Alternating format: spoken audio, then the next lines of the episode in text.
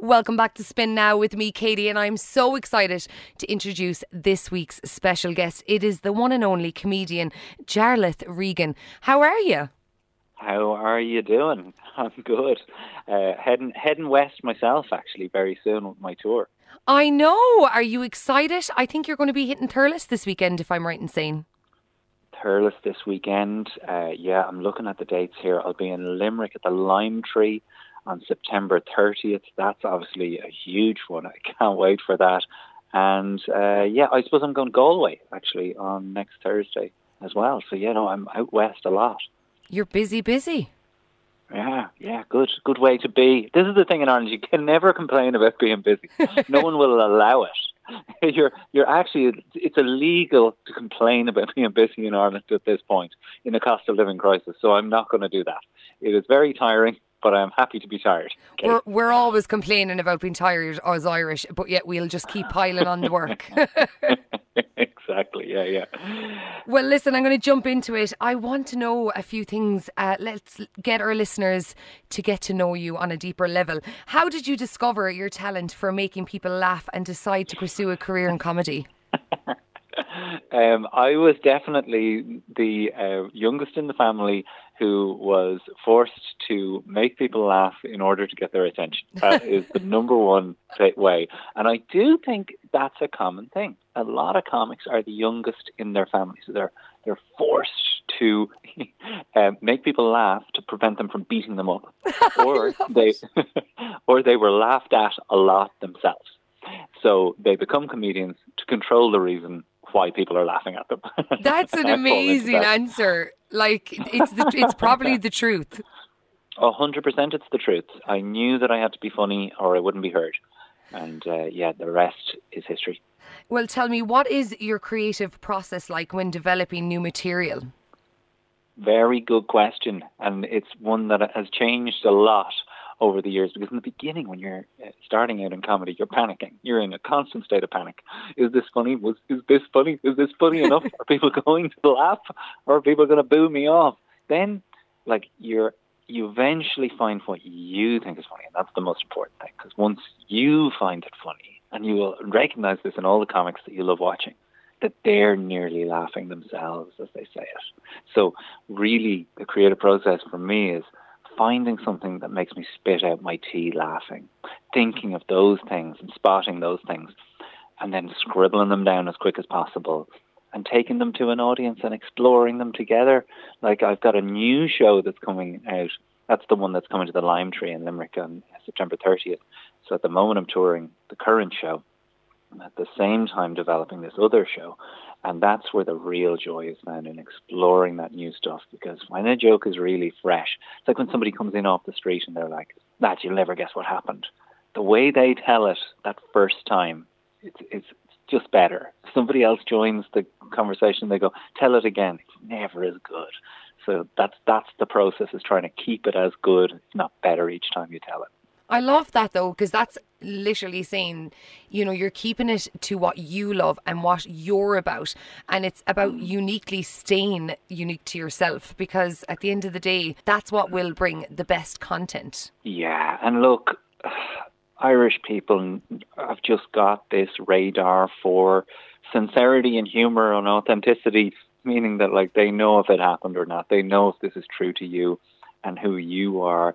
And uh, you know, those are the comics that we tend to go to. They're the they're the Tommy Tiernans, the Aisling Beas, and Dara Ó Briains of this world. And I do think I'm very very lucky Kate, to uh, get the chance to do this as a job and to tour and stuff with it. It is like it you couldn't count it as work. you just couldn't. Well, it's getting always... to go on stage, make people laugh. Just it's heaven. It's always nice to have a job that's your passion, isn't it? Yes, it is. and I tell you, if you're not passionate about comedy, you you better get out. You're flatlining. there's so many years of no money, no no uh, no sense of security in your life, no holidays, and then eventually the the corner turns and the sun rises, and uh, yeah. So when you're there, you try and make hay. Love it. Can you describe a memorable experience or incident that has influenced your comedy style or routine? Oh wow! Well, I remember a guy standing up in the middle of a gig in Birmingham and shouting potatoes at me, and and now as heckles go, shouting root vegetables at people. it's pretty like it's confounding. Like, how do you reply to that? I was like, yes, that is our national vegetable, and he's like, potatoes, mate, and I was like, yep, yep, I've got that. Is there any follow up? And uh, there wasn't. So uh, I said, I'll talk to you after the show if you want to discuss vegetables more. oh my Moved gosh. on with the show. When I finish, put the mic in the stand, I can see him getting up from his seat and he's walking towards the edge of the stage where I'm coming off. And I'm like, how is this going to pan out? He stops me and says, mate, mate. And I was like, yes. He says, I helped you out there, didn't I? And I was like, how, how would that have helped me? And he said, because we love potatoes too. I was like, no, no, what? English people love potatoes, mate. People are always saying the Irish love potatoes, but we love them too. And I started to get defensive. I said, "You don't like them the way we like them." You're like, there are potatoes. yeah, yeah. They, he goes, "I think we do." I said, "Well, in that case, why don't you point me in the direction of the potato theme park in your country?" oh, I love it. Uh, that, that, like honestly, it, it, it's it's a simple story about Tayto Park, my love of Tayto Park, that's really sparked a lot of the current show. And, uh, you know, I found that, like, when I was afraid of hecklers, uh, I was very blocked up on stage. And to find comfort in the unpredictable was where the good stuff was at. And, like, look, that's life too. The kind of accepting that, hey, it ain't going to be perfect. But you know what? There's a weird perfection in imperfection. And Jesus, if life went to plan, it'd be fierce boring. I love that. And in a lot of ways, you go to a show, you remember the stuff that was impromptu more so than you remember the scripted bits, right? For sure, a hundred percent. Well, that kind of led into my next question. How do you handle hecklers or difficult audience members during your performance? I'm very lucky in that I don't get difficult audience members. I very, very rarely get, you know, um, somebody that needs to be removed. And I know I have friends like who, who that they seem to get those people all the time. Like I won't name names, but they're they're like looking at their audience, going, "Why'd you come? Like what was the, what was motivation in spending that money on the ticket to cause this problem?" Uh, also helps that my stuff's very conversational it's not super offensive or rude. So uh, I find that I have people who come to the show who are kind of willing it forward and hoping. If anything, sometimes my stuff's so conversational that sometimes the audience joins in on the conversation. They're like, "Yeah, yeah, that's so true," and you're like, "Okay, just agree in your mind. Let me get on with it." But so, you're you're keeping it relatable. Yeah, like look, that's what observational com- comedy. That's what I mean. Like the that kind of you know the the real minutia of life. Michael McIntyre, Seinfeld, uh, Dylan Moran, small small things that none of us notice until you say them, and that's you know that's extremely difficult to spot. You know, it's hard to spot things that haven't already been spotted, but um, in that way, it's hard to heckle those things either. So when I do get a heckler, I kind of welcome it in because there's there's been a misunderstanding. right? the person that is heckling the comedian firstly doesn't understand the power dynamic. The audience do not want to hear you. When you know that and you're on stage with the microphone going, I have all the power here. I also have six security men who are happy to pull you out of your chair I and remove it. you from the building. So, so like you're in charge. So I kind of, I kind of enjoy it. That's not to say that I am inviting everybody listening to this to the Lime Tree Theatre in Limerick on September 30th To to heckle him. me. Although, look, I, I don't mind. If you want to do it, try give it give it your best shot. Why not? I am I am now actually I am inviting. Come on down, Limerick. oh my god, I love it. Can you share a moment when you felt like comedy had a significant impact on someone's life or brought a positive change because you that's your job, that's what you do. But is there anything that's a standout to you? Oh my god, I get the most crazy emails. Um, I make a parenting podcast with my wife called "Honey, You're Ruining Our Kid," where we really do get like very difficult situations emailed in from people. Now, Tina, my wife, is a parenting child development expert, uh, so she's worked with kids with all kinds of severe issues and behavioral issues since like you know since she was 20 and she's seen everything and every type of toilet training situation and people are really despairing in these moments. And we find light in it. She finds the answer. I find the jokes and the emails that come back from that are crazy because when you're a parent, you really do feel like there's nobody that can relate to this. But what we were learning, and as the community of the podcast grows, that nobody's on their own. Whatever you're going through, somebody else has gone through it. And the chances are that my wife Tina has seen it and knows how to help you through it. Aside from that, I also wrote a show called Organ Freeman which was about donating a kidney to my brother. And uh, I did that in 2017 wow. and just writing a show about something that was as difficult as that, like that was ferociously difficult physically, emotionally, and mentally to do.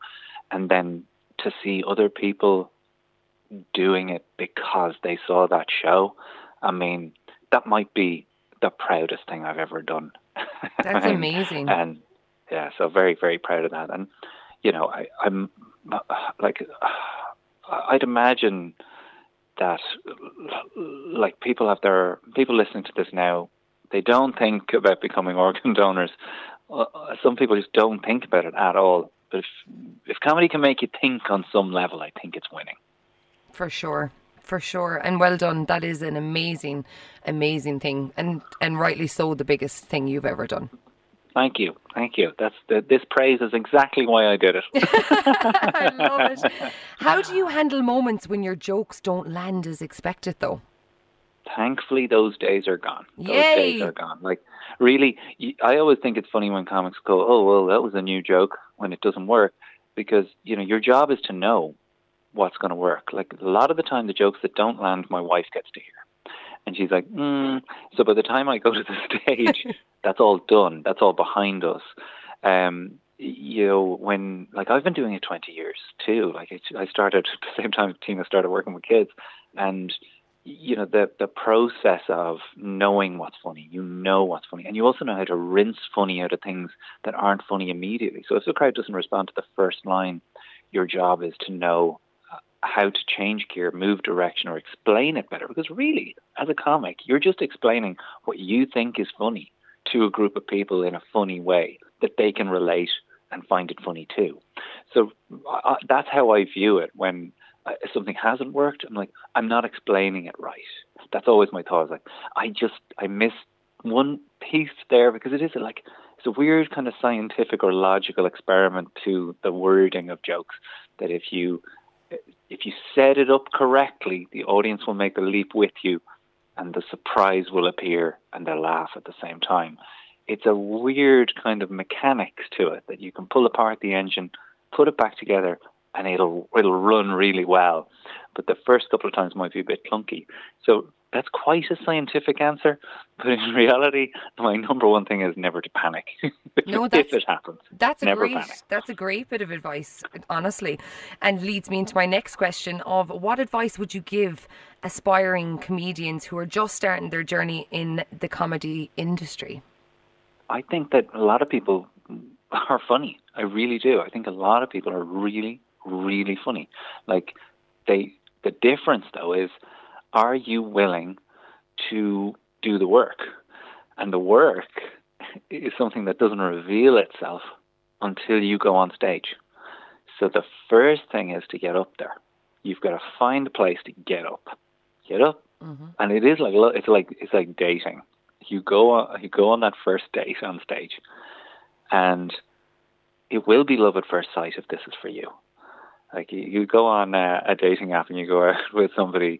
I've never been on dating apps, but you don't waste your time If you don't love it right away, beat it. Don't do it. Yeah, don't do it. It's the truth. Be funny with your friends forever because it is a hard road that you're headed down. So you need that love. Just like marriage, it's going to be challenging. So the love needs to be there as the bedrock because when uh, comedy has bad breath in the morning and does not look like it looked on its wedding day, you're going to need to love it on a very deep level. that is absolute gold. That statement is gold. Thank you. Can you share a funny or memorable behind the scenes story from one of your performances or tours? Hundred percent. I actually one of my earliest memories of performing with uh, Limerick's own, uh, Limerick's favourite, uh, Karl Spain, was him introducing me side of stage at Vicar Street. He said, "I'll give you a big introduction. Don't worry." It was a charity gig for uh, uh, Crumlin Hospital, and he went to the microphone and he said, "Our next comedian was to be Jarlath Regan." And everyone woohoo! And he goes, wait, wait, wait. Unfortunately, Jarlath got sick. And I am looking at him from the side of the stage going, what are you doing? Jar- got sick. And we really were stuck to find somebody to replace him. Then someone said, did you know Ricky Gervais is in town?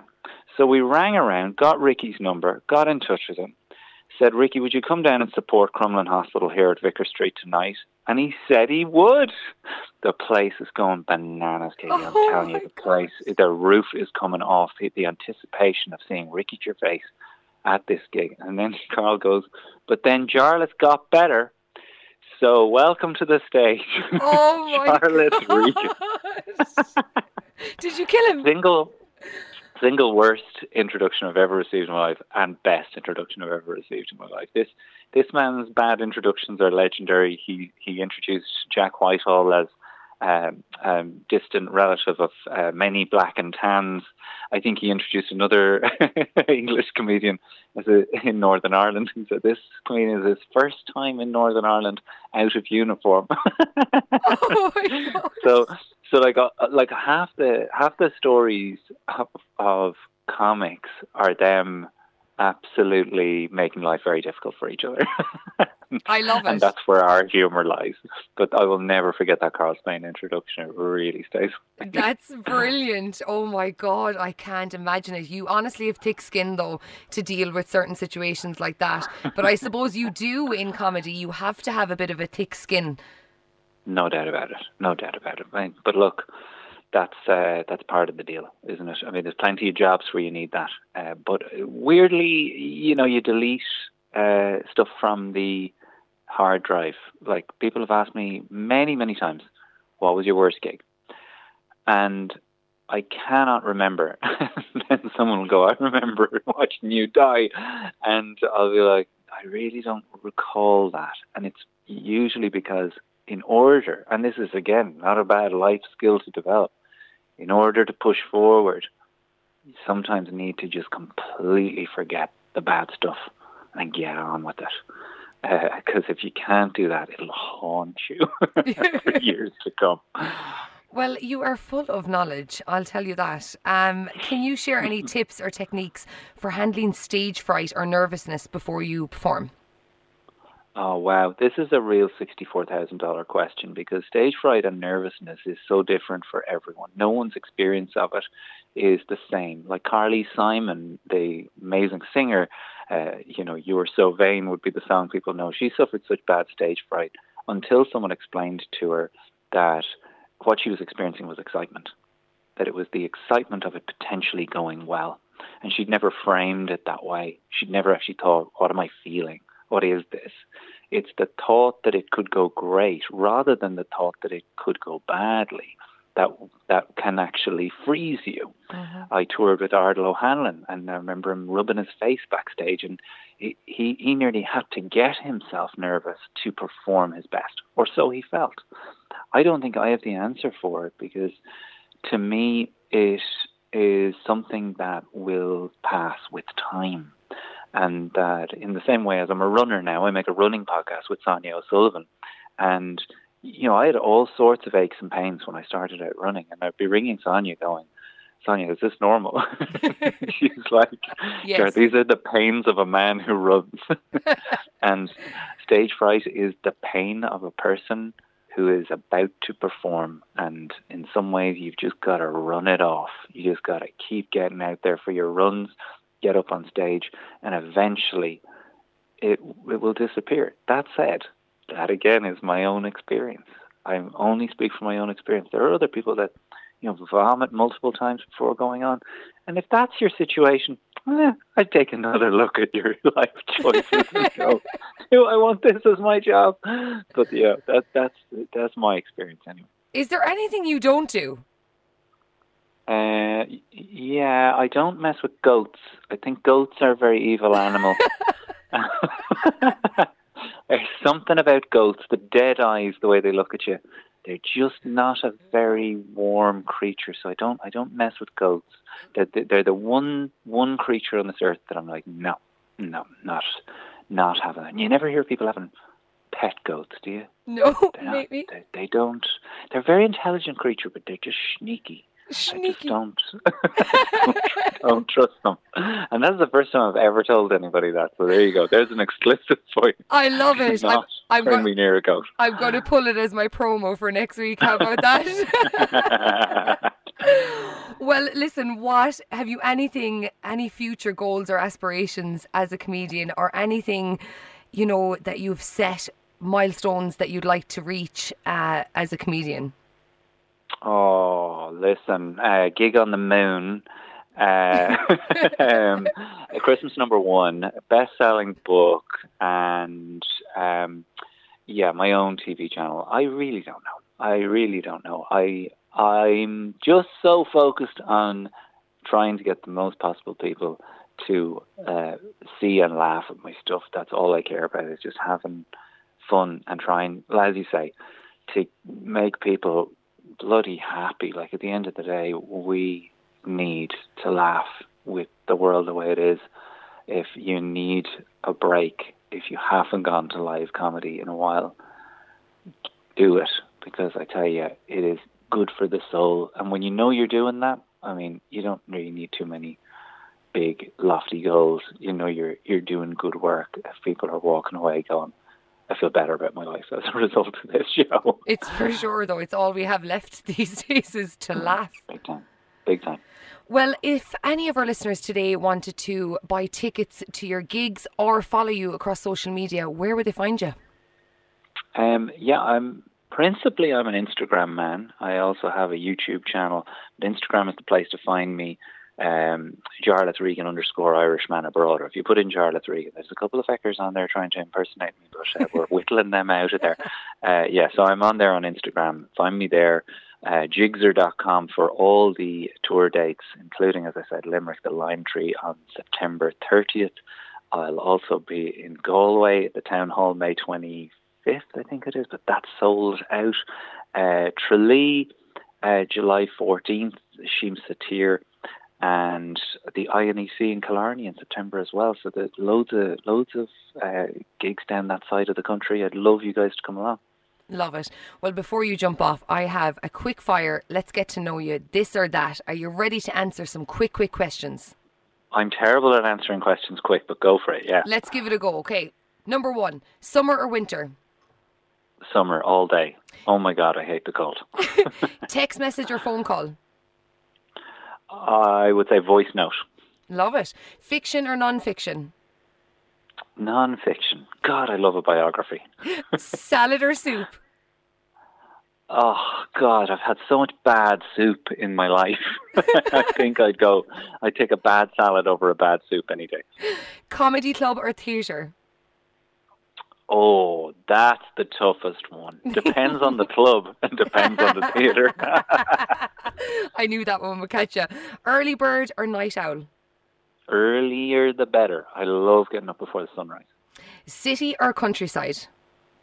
Oh man, I'm probably a city boy, even though I was raised in the country. Love it. GAA or rugby? Oh, that's that's tough. Oh, like there's problems with both. quick fire round, quick fire. Yeah, oh, look, How do you pick? Probably rugby. Probably. Okay, we'll, ta- we'll Just- take I, it. I think we need more clarity on the rules in GAA. As much as I adore it, I'm also from Kildare, and our chances of winning an All Ireland. I mean, I've lived through a lot of heartbreak, so maybe that's why. Okay, bangers and mash or fish and chips? Oh, bangers and mash all day. Mainstream or indie? Oh, indie, defo. Cats or dogs? Dogs. Oh my God. Yes. Lord. I like that answer. Last one, beach or mountains? Oh, beach. I'm a beach bum. I love the sea. Absolutely love it. And I, I'm actually always always holiday in the west.